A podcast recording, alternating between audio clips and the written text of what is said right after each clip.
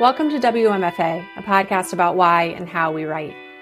I'm Courtney Balestier, and this week I'm speaking with Dantiel W. Moniz, whose debut story collection, Milk, Blood, Heat, is out now from Grove Atlantic. It's interesting to think about how other people see you. Being a black woman, I have that on like multiple platforms and intersections that I can think of as like, how are people looking at me? Like, I can see you projecting onto me, and I'm very interested in like where that projection comes from. Dantiel is the recipient of the Alice Hoffman Prize for Fiction, the Cecilia Joyce Johnson Emerging Writer Award by the Key West Literary Seminars, and a Tin House Scholarship. Her fiction has appeared or is forthcoming in the Paris Review, Tin House, Ploughshares, the Yale Review, Joyland, McSweeney's Quarterly Concern, and elsewhere. She lives in Northeast Florida. Set in Florida, Milk Blood Heat is as visceral as its title suggests a collection of thrillingly intimate stories that dive deeper and deeper into the complicated characters within them. In the title story, the intense connection between two young best friends is forever changed by tragedy. In Thicker Than Water, a woman and her brother are at odds about how, or even whether, to grieve the loss of their father. In Outside the Raft, A Brush with Death reveals dark truths about a young girl's identity and what she will do not just to survive, but to thrive. At the book's heart are women, girls trying to figure out how to be, adults trying to figure out how to be happy, how to move on from tragedy, disaster, or grief. Dantiel writes with immediacy and precision. It can be something of a cliche to say that a writer's work is unflinching, but something that astonished me again and again in this collection was Dantiel's refusal to look away from moments of acute crisis, conflict, loss, and pain. We talk about that here. We also talk about not protecting your characters, the inextricableness of place and identity, and deciding to take your writing seriously. At WMFA's Patreon page, we talk about endings and death and what makes for a good short story ending. You can hear this and other bonus segments by visiting patreon.com slash WMFA podcast and pledging just $2 a month. Well, I congratulations on the on the collection. Um, I was I was really riveted by it in this very physical, visceral way, and and definitely I want to talk to you about the, that kind of quality of of the writing and the storytelling, which I think is is very much there. But um, where I kind of wanted to start is you know the the kind of intersection of place and identity is something that's very very interesting to me as a writer in my own work. And i think you know reading this collection was was super apparent to me here. And um i think that that these characters have you know this really kind of fantastic quality of i feel like they just like are kind of inextricable from where they are, you know, from this, the sort of Florida-ness is like, is just really deeply, beautifully imbued in here. And so I would love to start by just kind of talking about that and, um, you know, learning a little bit about how that, that came together for you. Yeah. So I think I'm the type of person that I'm more in my head than I am anywhere else at any given time. That mm-hmm. ordinarily I wouldn't say that, oh, yeah, I'm really good at writing place or setting because I'm thinking a lot of the times I'm thinking of um, internal spaces as setting, right? But for me, Florida is obviously so unique. I mean, every place is, but right, there's a certain way that Florida is is like nowhere else. And it's such a big state. It's so diverse. I think that's one of the things people don't realize when they when they're picturing florida or they're seeing florida in the news is that geographically and in its people it's just completely diverse right? There's just all these different regions that you can almost break up into their own states. And so for where i am in north florida and jacksonville you know, it's hot. Obviously, the whole state is, you know, kind of a little bit tropical, but we also get cold. It gets cold here in the winter. And I know cold is a relative term, but like, I think 30 degrees is cold for anybody. You know, it's not like, yeah. oh, really warm, whatever. But um, for me, I was really interested in writing about Florida in a way that didn't add to the stereotypical idea of what Florida and Floridians are. That was really important to me. And in specific, I wanted to write about Jacksonville because it's not very often written about. Like when you think about Florida, it's really easy to be like, oh, Miami, Key West, Disney World. Um, and there's so much more. And I just kind of wanted to honor like the stories that are taking place in the place I grew up.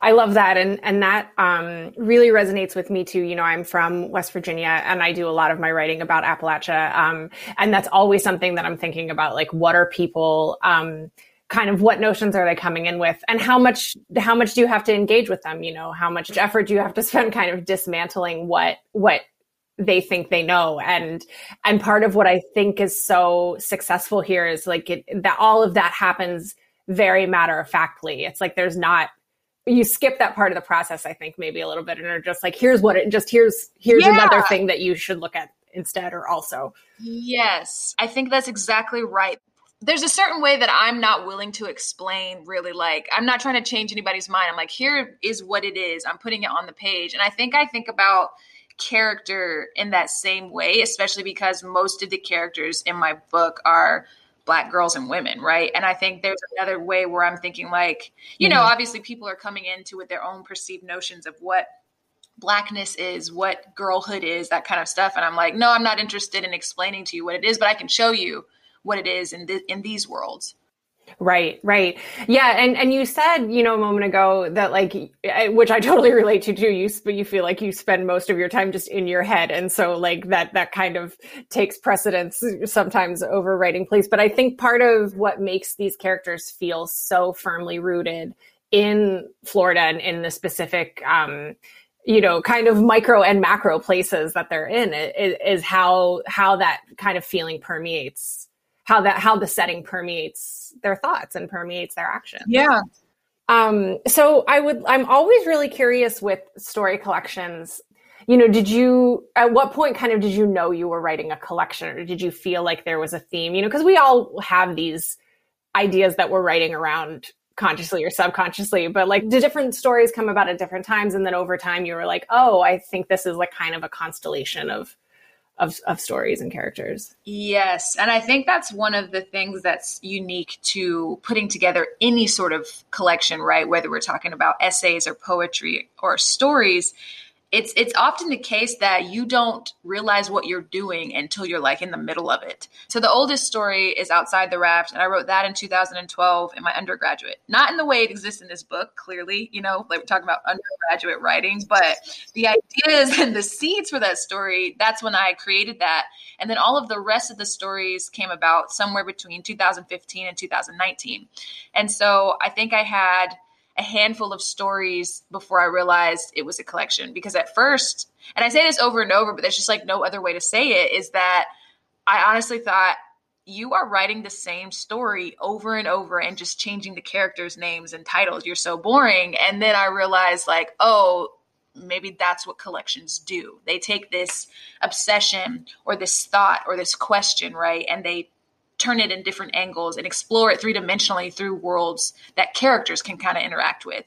So, yeah, it took a really long time. But then once I realized it, you know, there's a certain way in which a lot of my writing process is unconscious. It's just something that comes natural to me. So when I realized it was a connection or a collection, I went back and I was trying to figure out where are the places where the stories were similar. And there was a lot of these kind of like elemental aspects that were similar in every single story. And then I leaned into it when writing the rest of it. Yeah, and and I would love to, you know, hear more about what, you know, for you those kind of core elements are. I think something that definitely really fascinated me was this, this there's there's this like real sense of thresholds I think throughout the book and these like these kind of girls or young women kind of on the verge of a next phase of their lives that they don't totally understand and kind of trying to look around and like find their footing. Um, and you know, there are a lot of decisions like kind of made in in youth. There are a lot of young marriages. There are a lot of young pregnancies. Um, so that was something that really really stood out to me. The kind of the the idea of looking at womanhood from like all of these like past, present, and future sort of perspectives. Yeah, and I, I'm I'm really interested in what you're picking up as far as thresholds because I think another way to say that right is the coming of age, right? Coming of age stories, and and I definitely do see this as a kind of a coming of age narrative, or it's at least in conversation with that.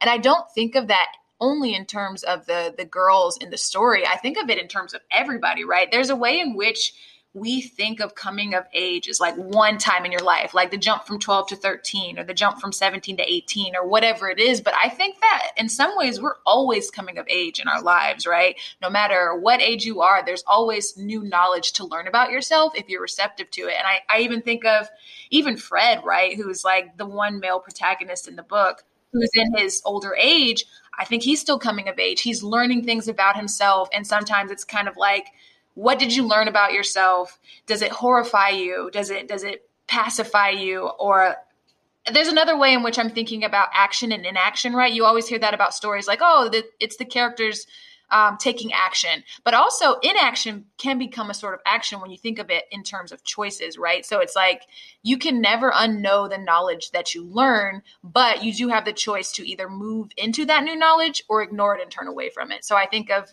all of it kind of as coming of age over and over and over. Absolutely. Yeah. It, it's funny that, that what you just said, uh, really echoes this conversation that I was having with um, some female friends yesterday. We were talking about relationships and sort of just like I don't know all the messes that we found ourselves in over the course yeah. of our lives, and um, and I said that um, you know my mom my mom always says and has said to me when i've been in these really difficult situations you can't unring the bell. And it's this it's this thing of like well you can't you know you're here with this information now. So so and, and, so narratively speaking especially like the really interesting part becomes like what do those characters do with it? And and do they yeah. Uh, can they face it or can they not face it? Right exactly. 100% um, fred is super interesting and i would love to talk about um, how how the book came to have one one sole male protagonist in it Yes. So, okay, so two two things that are helpful to know when I, you know, realized it was a collection and I started writing towards that. The first thing is that I started talking to my agent and I was like, "Can I have a story collection that's all women?" Like the fact that I had to ask that question, I think says a lot about our society and and what we find permissible in stories about women, narratives about women. And so, like, that was the first question I had. And she just bluntly was like, yes. And I think I needed to hear it that way. Like, yeah, a, a fucking course. You know what I mean? Like, and yeah, so for sure. Have that. And then, so the second part of it was when the story of Fred kind of came to me, my biggest concern was, well, I don't want to have this one male narrative in this um, female space because then obviously that's the one that's always going to be highlighted. It's going to be like, oh, mm-hmm. you know, and I even mm-hmm. when I was thinking about order, I was like, I kind of don't want it to be in the middle of the book because I don't want it to mm-hmm. be like women, women, women, the man, and then women, women, women. But mm-hmm. I really do see that story as yes, it's um, Fred who is the male protagonist, but really the story is about the women in his life, right? So yeah. you think about Fred and who he sees himself as and who he wants other people to see himself as, right? Because that's more important, not what he thinks about himself, but what others perceive him as. Even Absolutely. that's controlled by his wife and the bartender that he forms this attachment with, right? So, like, he thinks it's him, but really it's all controlled externally by these two women. And I'm still exploring, like, what their lives are like, their passage through the world. I'm just doing it through the layer of the male gaze, which I think is super duper easy for women to be able to slip into that gaze because we're steeped in it, right? Absolutely. Yeah, and I think, you know, it's it's really funny hearing you talk about that. So like the project that I am working on, so many of my main characters are men. Um and I've and I've really struggled with it and I think that like you know, especially when I think about like the subsequent ideas that I have in the projects that I am excited about working on after this one is finished, like I, it really does feel like there's some kind of exorcism in that. I know that sounds maybe a little too dramatic, but you know, I think you're right. Like we are steeped in that. And then there are ways in which it is a way to kind of, um, look at yourself without looking at yourself, right? You, you can just yeah, like refract yeah. yourself into this person who feels completely different from you. Um, but then, yeah, then I read my pages and I'm just like, God, this is so male. Like, why is it so male? Yeah.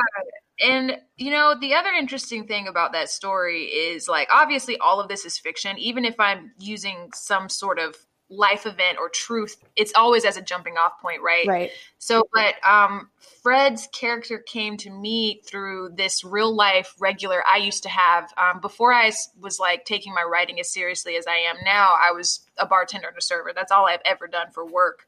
Um and, you know in like some odd retail but um i had this bar regular who you know would come to the bar every week. It was always on time and it was always me that he wanted to sit with. And, you know, there were ways in which he fetishized me. There were mm-hmm. ways in which I felt beholden to him, even though I didn't owe him anything. And I and I started to wonder about who he was outside of the time we spent together at the bar. Like it really became like a, you know, I, I don't believe really in people as monsters. I believe people can achieve monstrous acts. Mm-hmm. I believe that you know, we can forget to look for the humanity in other people. And I think that's more what it's about. But I, I just wanted, I just was like, what's going on with this person? And, you know, I'm not going to be like, hey, what's going on with you? Why right. are you so weird? Why are you creepy? Like, you know what I mean? But like, I could do that in fiction in my own way in a place where I can make peace with it. Right, right. And well, and and like you're saying too, the women that are in his life, you know, are going through such very different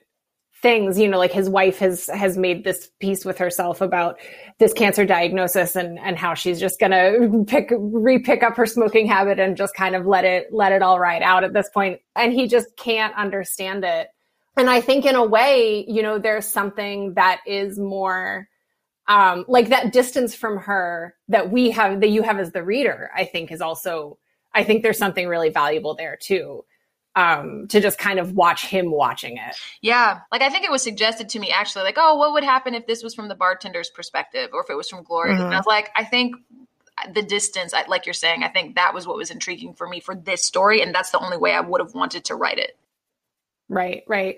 It reminds me too, um, I, I, had on the show a while back um, Danielle Evans and the Office of Historical Corrections. There, it's similarly there's one story um, that's that's kind of more male focused. Yeah. Um, why don't women just say what they want? And it's a very similar idea of like where are these other women in his life, and like how are we putting together the pictures of them, you know, through him? And and like you're saying, I mean, I think like we are steeped in that. Like that's how that that is it's a legitimate way for a woman to see the world you yeah. know maybe not legitimate to us but it's certainly something that that is normal. It's interesting to think about how other people see you. And i think i mean like you know i'm being a black woman. I have that on like multiple platforms and things of intersections that i can think of as like how are people looking at me? Like i can see you projecting onto me and i'm very interested in like where that projection comes from Right, right. Yeah. And that's something, you know, I, I went straight to the, the kind of mother daughter womanhood sort of angle, but,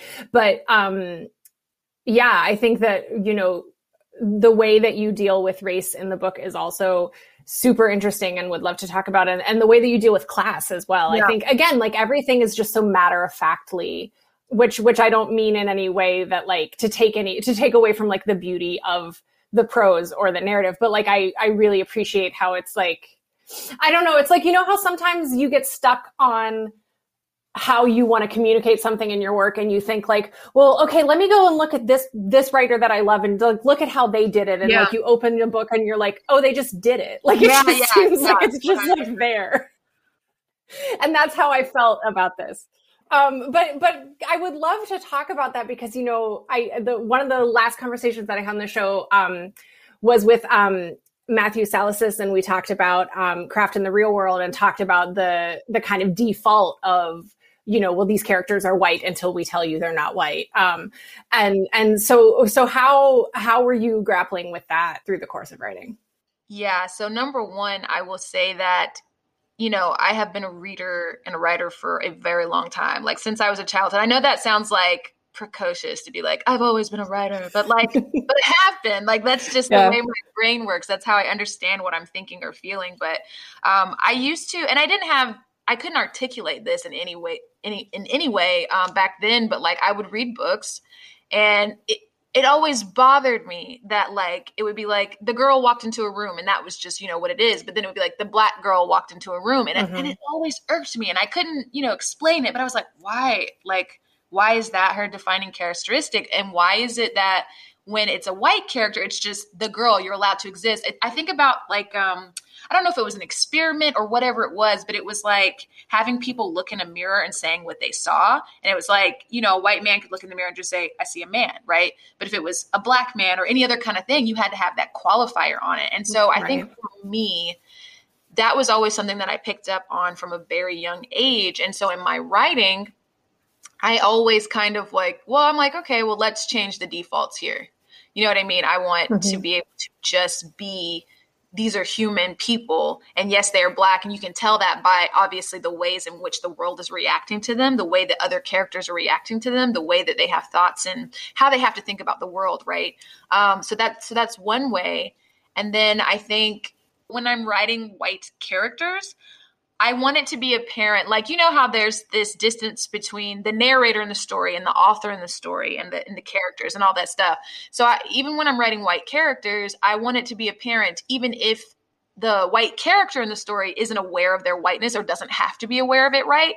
I want the reader to know that me, the author, I'm aware of it and I'm aware of how those privileges and things are are interacting. So I think that that's an important distinguishing thing that I do when I'm dealing with race in any of my stories too. Right. Yeah. I, I think about that a little bit. That makes me think of um, the story Necessary Bodies, where Billy's partner is Liam. Is that his name? Yeah. Mm-hmm. Right. And and there's I forget now what exactly it is, but just some yeah, very passing. Um, yeah, it's like he says like, oh, um, Indian givers. I think he uses that term. Yes. Like, yeah, yeah. hey, they deserve better than you. Don't use that term, white man. And I, and you know, I think that's something real. I think I had feedback or somebody was making a suggestion where they were like, "Oh, you know, I would maybe take that out." They're like in a romantic relationship with each other. I feel like they wouldn't be talking about race in those ways. And I'm like, "Well, I am someone who is married to a white man and, mm-hmm. you know, over the decade of our relationship, you know, he's definitely have has way more awareness of how I move through the world versus how he moves through the world than he did when we first got together. Do you know what I mean? It's very Absolutely. easy to if you haven't been made, like if you have been your whole life been made to feel as the default. And you don't have to think about your race and you don't have to think about your gender. Um, it's very easy to not think about other people's and that's why people are always like are you sure it's a race thing? Are you sure it's a gender thing? Is because they haven't had to really deal with it on a day-to-day basis like people who are marginalized do. And so i thought i was like no that's a really real thing to say. I mean you're always learning. And i think there's still moments where me and my husband were you know i'm like actually i want you to think about it this way because this is systemic. You know what i mean? This is a right. system problem. It's not like it's individual in your eyes but it's really um, a systems problem Right, right. I also think it's kind of unfair to intimate relationships that you wouldn't to suggest you wouldn't have conversations like yeah, that. It's, yeah, it's really weird. It's like if you're in a relationship and y'all never talk about it, I was like, there's probably something underneath there that you need to right. actually explore. Because absolutely, yeah. Because like obviously, I'm a white lady and my partner is a white guy, but like just you know, systemic like misogyny. We have those conversations yeah. all the time where I'm like, here's why I get upset when I feel like yeah, I have to. Exactly, exactly. It's like no, I'm not flying off the handle. I'm pissed because this is like stacked against me. This is what I'm trying to tell you. Yeah, yeah. Spread the love with WMFA merch, items designed to spark creative vibes for you and the artists in your life.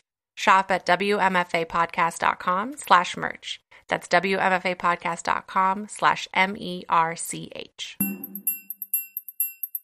I want to um, go back to this idea of um, coming of age because, you know, so many of these stories like really have stuck with me and I'm sure will continue to stick with me. But I think one of the most powerful to me was um, the hearts of our enemies.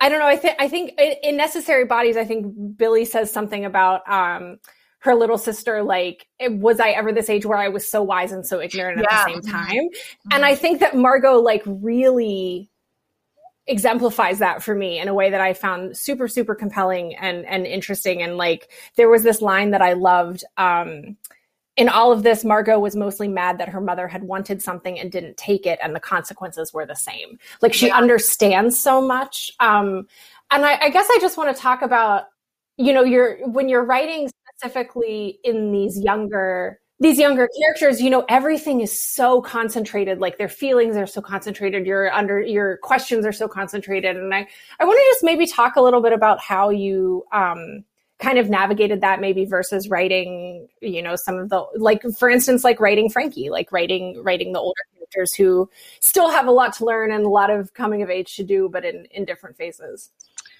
yeah so so I'll start with saying that my feeling, and I've had this feeling for a very long time, is that I think adults forget that kids or younger people are humans. You know mm-hmm. what I mean? Mm-hmm. There's a mm-hmm. way in which it's like you're a child. You have no concerns and no worries which is like super far from the case. I mean you're you're new to the world. You're new to life and what's expected of you. You have so many questions. You have very little power. And the and oftentimes the people who are set to protect you aren't sometimes doing it in a way that's actually protecting you or they're doing mm-hmm. it in a way where you know they want you to behave certain ways but they won't explain to you why and i feel like that that goes doubly for for girls you know what i mean there's all these expectations but you're, you're just told like you have to be this way but no one tells you why and so i think for me too and, and and i'm not saying this is the case with every child but like i know for myself from a very young age i was already asking questions like you know, why was I born a tiger instead of a human? Like, what happens to us when we die? And I had these really searching questions that maybe adults thought were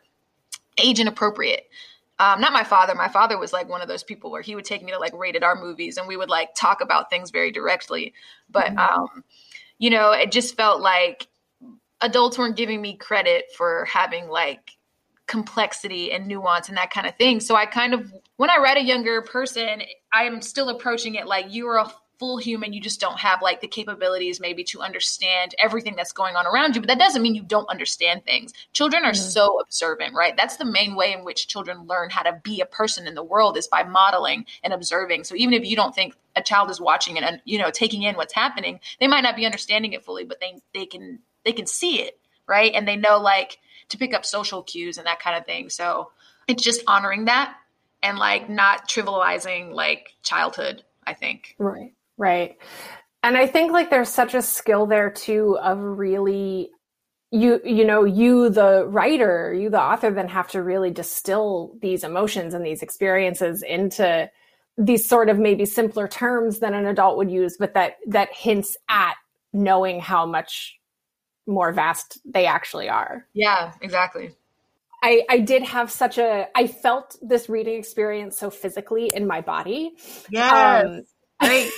and so I would love to talk about that and like just this the kind of you know the the embodiment in the sense and, and obviously every time we're talking about you know all of these things that we're talking about death and sexuality and yeah. um, motherhood you know it, it is going to be there is going to be a lot of um of embodiment but also just it's just so visceral you know i think in even from the beginning you know that that amazing opening of the girls um yeah coloring the milk pink with their blood and then drinking it together to have this kind of like you know pact. Um was that something that you felt was maybe like a goal of the of the voice of the collection or is this just sort of like when you write that's what comes out? Like how how does how do you feel about that? It's an it's a hundred percent intentional so it makes me feel really good that like you're saying that oh i felt this in my body. I'm like great okay so that's what i was trying to do and so that's cool. I'm glad that's working out. Um yeah i think there's all kinds of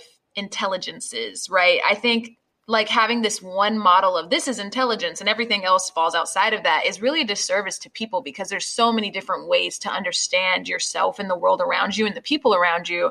And so one of those ways for me, I think I understand my world through my body. Do you know what I mean? Like everything is kind mm-hmm. of tactile. And then like my emotions, I think I have a lot of emotional intelligence and I can like recognize it in other people and I can, and, and I'm always kind of analyzing what it is in me.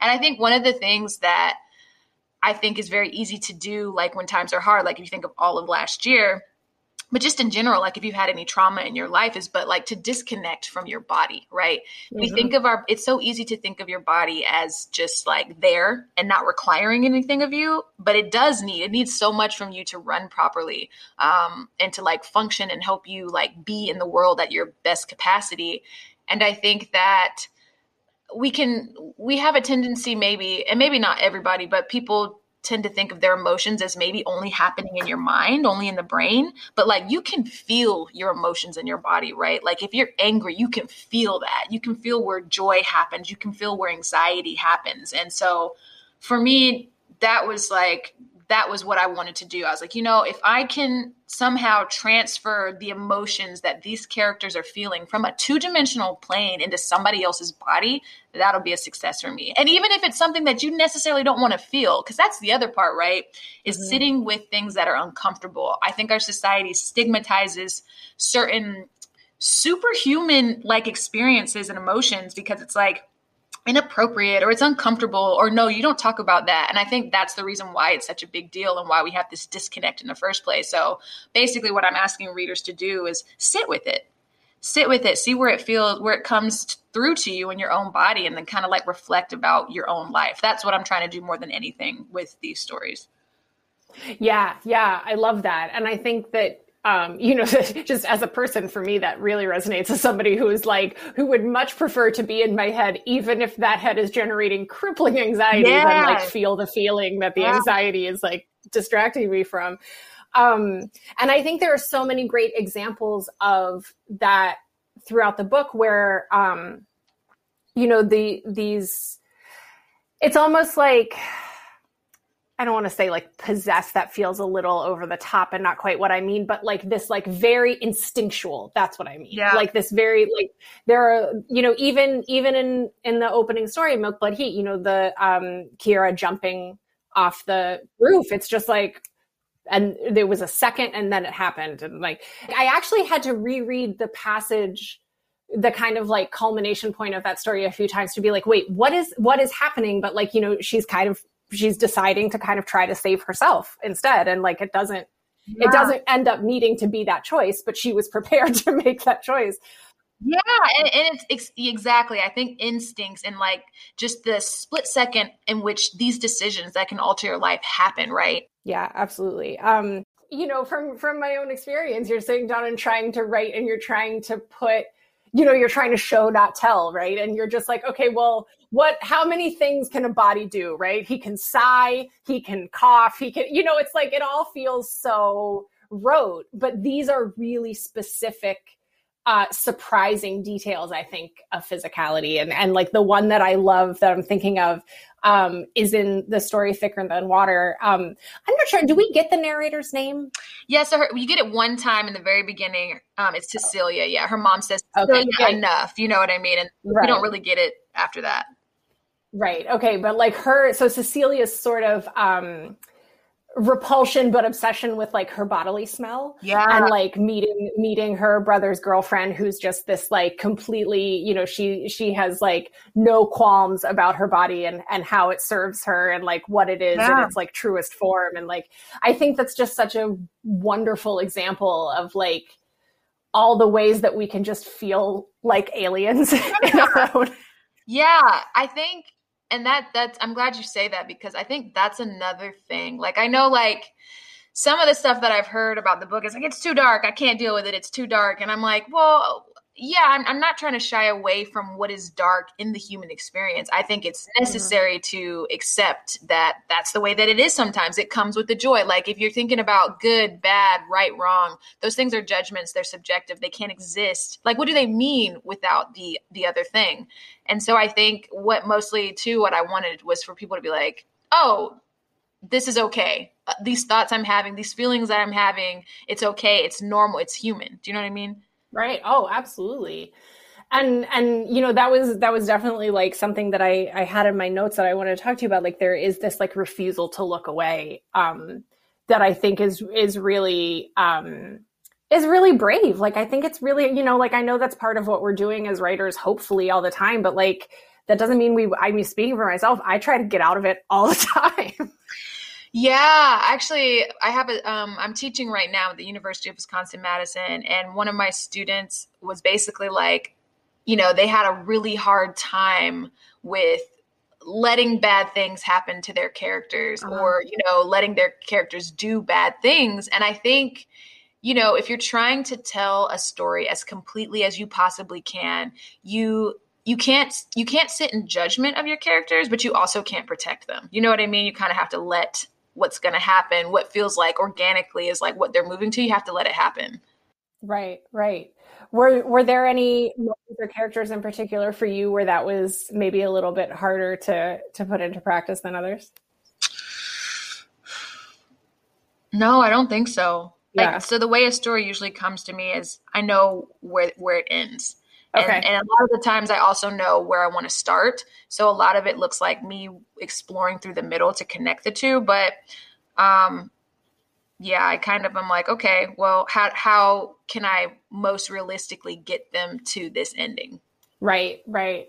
So when you say you know, um, you get you get at first, the beginning and ending. Is it sort of is it more of an imagistic thing or like a, a character I think characters are usually secondary. Like mm-hmm. usually I'm a very visual thinker, so mm-hmm. I think an image will come to me first but i'm also like really into ideas and concepts so like if a, if if a question comes up for me and something that i let's say i'm watching a movie or whatever or and then a character does something i'm like oh what is this moment like what does this mean oh my god humans do do this and then i have a question around it so it could be a question it could be an image um, but yeah, I usually think in images and then I'm like I feel like all day I'm either translating images into words or vice versa, like all the time. That's what I'm trying to do.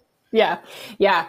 Um, I love that. And I and you know, and so I mean, so much of what's so powerful about the short story as a form, or at least like the short stories that I really tend to respond most to as a reader is like, is it really is just this moment. And it's like, okay, well, how do you yes. how do you really drill down into like um, you know, what is the thing like the moment after which like nothing will ever be the same or, or whatever the yes, definition I, is. Oh, yeah. Yes. I used to use that exact phrasing right the moment after which nothing could be the same. That's what you're leading up to. That's what I would tell my students. And I think I love the short form so much is because it, for the same reason a lot of people hate the short form, right? Where they're like, I feel like I was just getting into this character's mm. world and getting attached to them and now it's over. But I feel like a good short story writer will they will, will leave you enough in the text to understand where this this character's life goes off the page, right? Mm-hmm. And I think that's what I'm always kind of trying to do. I'm trying to this question came up recently and I and I had to put it like I see endings as more windows into the next thing rather than as pure exits. You know what I right. mean? Like if I've done my job correctly, you can understand what the next choice for that character would be. Like I'm thinking about Thicker Than Water, mm-hmm. right? The way mm-hmm. that that story ends, you kind of know like Cecilia isn't going to be able to deal with the realities of what her relationship was with her father. And you kind of understand that her relationship, whatever she was trying to get back with her brother, that's probably not going to happen. Yeah. You know? Yeah. Yeah, I, I love that you said that. That's exactly the ending that I was thinking of too. And and I think you know, like I think sometimes I feel like there there is sometimes like this trend in in uh, kind of contemporary short stories to like end with something that's like I don't know, like re- a real curve or like really opaque or like this very, yeah. you know, and mm-hmm. and not, and I don't mean that that to say that like you know, there's not like artfulness in that and that's not sometimes appropriate yeah, but sometimes exactly. it feels just like sort of deliberately like um obtuse. It feels like a drop off rather yes. than like like you said like you can continue it on. And i think i think people are like traumatized about by like short stories that do that and that and in a way that they kind of project that onto every short story they read because i had heard that too from a couple people like this is abrupt. These are all ending abruptly and i'm like no they're not. You just have to do a little bit more work. Right right. Um, yeah. you might have to do like in a novel or something like that. Do you know what I mean? Right, right, absolutely. Um, are you interested in in longer form writing as, as well? uh, yes.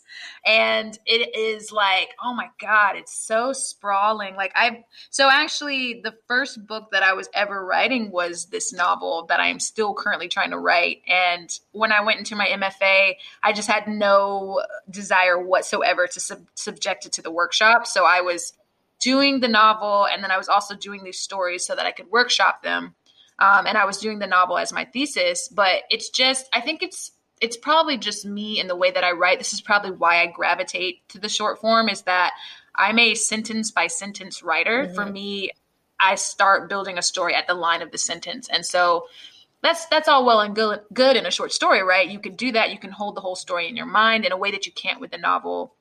And also it becomes problematic in revisions because the way that I like to revise is my drafts end up a little cleaner because I'm usually revising as I write. That's just the way that I re-immerse myself into the story. And mm-hmm. also I'm like bothered by sentences where the rhythm is off or the sound is off. So I like have to fix it. But again, at a certain point in a novel, you cannot do that. I think it's just the difficulty of holding an entire sprawling, you know, novel in your head at one time. That's difficult. But yeah, yeah I mean, like if I can pull it off, I'm trying. well, let's talk a little bit about, you know, kind of just your writing life more more generally. You know, you mentioned before um, having worked uh, food service jobs, you know, before you started taking yeah. your writing seriously. Is like what was kind of the the timeline for you there? Yeah, so so okay, so we have to come back to this novel because that's what I was writing. Um, I had written it originally when I was twelve and I keep everything that I've ever written. I have a drawer that's just full of like comics and like little dramas that I used to put me and my friends in where we were married to our high school crushes and like, you know, all this stuff. Love it. I love it too, but it's also so cringy to look at because it's like, oh my God, like the misogyny, you know, and then it's also yeah. poorly written. So, but like that aside, um, the ideas though in the novel were not bad. And so like in 2010, when I found it, I was like, oh, I'm going to I'm going to write this. And I just kept starting, stopping. Like I would get to 10,000 words and stop. And then I put it away for like a year. And then I'd get to like 20,000, 30,000. And then finally, this is around 2015 where I was like, I think I need help. I think I need support because I was working these, you know, 12 hour doubles most of the time. And I was just exhausted. And, you know, I just needed time and I needed financial support, honestly. Like mm-hmm. no one prepares you for like you you need money. You have to be like independently wealthy to like because the other thing about it, right, is like nobody cares that you're writing a book. No. Until they care, right? Nobody yeah. cares until they care. So um, you know, it's like finding a community was really important for me. But yeah, so I had always been a writer, but like even even I went to an arts high school for writing, but even then nobody was preparing me to have published a book, right? It was right. just like, you did this, you graduated, good for you. And that was it. So I feel like I didn't answer your question. Like no, you are answering it. Yeah, no. So you so you decided you need support and you started applying yeah, for MFAs. Yeah, and so I I had no like I didn't really other than Iowa I had I didn't know about MFAs. I didn't even know they could be fully funded. And so I went mm-hmm. on Poets and Writers and basically the I applied to 10 schools because that was all I could afford to apply to because even that took me a couple years to pay off on my credit card. So expensive, mm-hmm. but um I picked 10 schools and I was like, they have to be fully funded, only two years because my husband wasn't going to be able to come with me. So we were like long distance for those two years. That was, okay, yeah. Yeah, that was part of the sacrifice of doing that. And then um, I just happened to get into Madison, Wisconsin, and it was like the most supportive community. Like for me, being in the publishing industry is such a steep learning curve because I had no idea what the steps were from wanting to write a book to actually having a book published. And I think it's a really opaque industry, but like I got really lucky that I had so much support at my MFA and you know, and then I kind of just went from there. So now that now that your first book is coming out into the world, what do you feel like your kind of professional life looks like now? You're teaching right now. Yeah, so I'm currently the Mendota Lecturer in Fiction at my MFA, which is really cool. Actually, it's like this. It's just feel I feel really grateful to be able to re- to return some of the care that I was given into like my students, and I I never thought I would be the person who would like teaching. Like I used to be in high school and look at teachers and be like, "How how did you spend all of that time in school and come back to school?" Like I'm never doing that. That's so lame. But like it's it's super different to teach fiction because I love talking about craft and I and I love mm-hmm.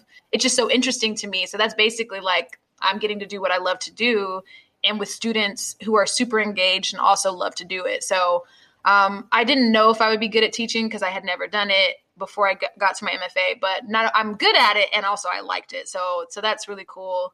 Um, also no one can prepare you for your book being published right? Like it's like oh here are all the steps but like you don't know. Like it's right. so the landscape moves so quickly. You never know like what books are going to get any kind of attention at all or what. And so i've been very fortunate that like you know what i mean? I feel like people are reading the book so that's all you can really ask for. Right. Yeah and and did you have um a kind of really arduous process with like finding your agent and and finding an editor and that sort of stuff. So this part it makes me feel sometimes a little bad to be like i really didn't. It's because you know again it goes back to my mfa and like don't feel way, bad. That's wonderful. I, I, know. So I, I balance it being like i mean it is what it is. This is how it happened. But like yeah. also i'm like no it doesn't i'm aware that it's not the case for everybody. Um, but you know so my mfa brought in agents to meet students and it's just a way to be like hey, this is what this would look like. We want to give you some practice doing this. And my agent ended up being the first agent I met. And, uh, you know, people give you the general advice of, you know, don't sign with the first agent, which I think, again, is great general advice. Mm-hmm. However, mm-hmm. um, when I was talking with her, I just had this little gut feeling that was like every time she said something, I was just like, yeah, yes, mm-hmm. yes. You know what I mean? And it was the same voice that had led me to picking University of Wisconsin Madison over Iowa, which people were like, why would you not go to Iowa? And I'm like, well, I just have a gut feeling that I should go to the other place. And so mm-hmm. I've been following that voice along. But yeah, it was for me, I feel like I didn't have to do a lot of the stuff that people have to do as far as like querying and all that stuff. And I'm super grateful and an acknowledgement of that. But that's just how my experience was. Yeah, I love that. And I love what you're saying about the gut feeling. And it makes me wonder if that, um, if that voice or that that that feeling appears um, when you're writing as well sometimes when i'm not like overshadowing it with my own anxiety. Like you know what i mean? Like yes. i think so much of my writing process is me realizing that what i'm being anxious about is really an external factor that i haven't somehow internalized. And so i think that voice is always there. I think it's very strong in me because again when i like follow it i haven't been led wrong yet. But yeah, I think there is a point where I kind of get all the other voices, so to speak, out of my head and I can just drop down into the work. And how I know I've dropped down into the work is like I look up and then five hours have gone by and I've actually right. written something, which, you know, being in that flow state takes some time to get there just because it's such a battle. I mostly have to overcome my own mind, really. I don't know. I think that's really common with writers. So yeah, I felt I felt very personally attacked by what you said about external external factors and not internal. Like, yeah, well, God, okay, just come for me, fine. I mean, yeah, but it's good to it's good to recognize that. That's what I'm trying. That's what the most thing I want to do with my students is kind of like get them to recognize when it's happening, and they're like, oh, this is something that I'm ex- anxious about, and I'm like, is it from you or is it from some sort of external pressure or some imaginary audience that you're thinking about? Like right. really distinguish between the two. Absolutely absolutely. And i think like you know what you're saying about um even a way even about the way you know that you draft the like sentence by sentence and kind of wanting to get each sentence perfect um I think that like for me, I am working on a novel project and I've had to really um like loosen my grip on that instinct because you yeah. just can't do it. And but it's so hard to be like, no, no, no, yeah. but I just I know a beat needs to go there. And if I just sit here long enough, I'll figure out what it is. And it's like, okay, well, no, you need to like you need to, you know, build the frame of the house before you can Yeah. See, now I feel attacked. Do you know what I mean? yes, I know what you're saying makes sense, and I know it. It's just hard to do. But yeah, I think. I know. Yeah, I think you have to allow, and, I, and it's so crazy because I'll say this to my students all the time, where I'm like, allow yourself to be messy in your first drafts, allow yourself right. to play. But when it comes to my own work, I'm like, nah, you know, like it's this whole thing. So I have this um image on my screensaver or whatever. That's kind of like my background. That's it, the background. Um, that's like from this. Um, I think her Instagram handle is inspired to write. She's just like this really lovely, like positive, creative, like doula sort of person. Um, she does oh. these like, you know, she just kind of writes these messages on paper and then takes a picture of herself with the paper. And that's the, that's the message of the day. And I have one up that's like, none of your New Year's resolutions will mean shit unless you get okay with making shitty art. I'm just like, oh, uh, yeah. painful and necessary. well, I want to start to wrap us up um, by asking a question that I like to ask everybody at the end of our conversations, um, which maybe will be a good transition from what we've just been talking about, uh, which is what does creative satisfaction look like for you? Hmm honestly and i have to go because the thing like i said that comes most naturally to me in the story is the ending when i have done every single thing to deserve that ending that's like mm, chef's kiss where i'm just like oh yeah that's resonating i love that, that. I think. awesome well thank you so much for taking the time today it was a real pleasure to talk to you about this and congratulations again thank you You'll find links to some of the things we talked about today at WMFApodcast.com. If you enjoyed this episode, leave a review on iTunes to help new listeners find the show. Have a question or author recommendation? Email me at hello at WMFApodcast.com. Find me on Twitter and Instagram at CF or leave a voicemail at 347 685 4836. Today's episode was edited by Andy Cubis.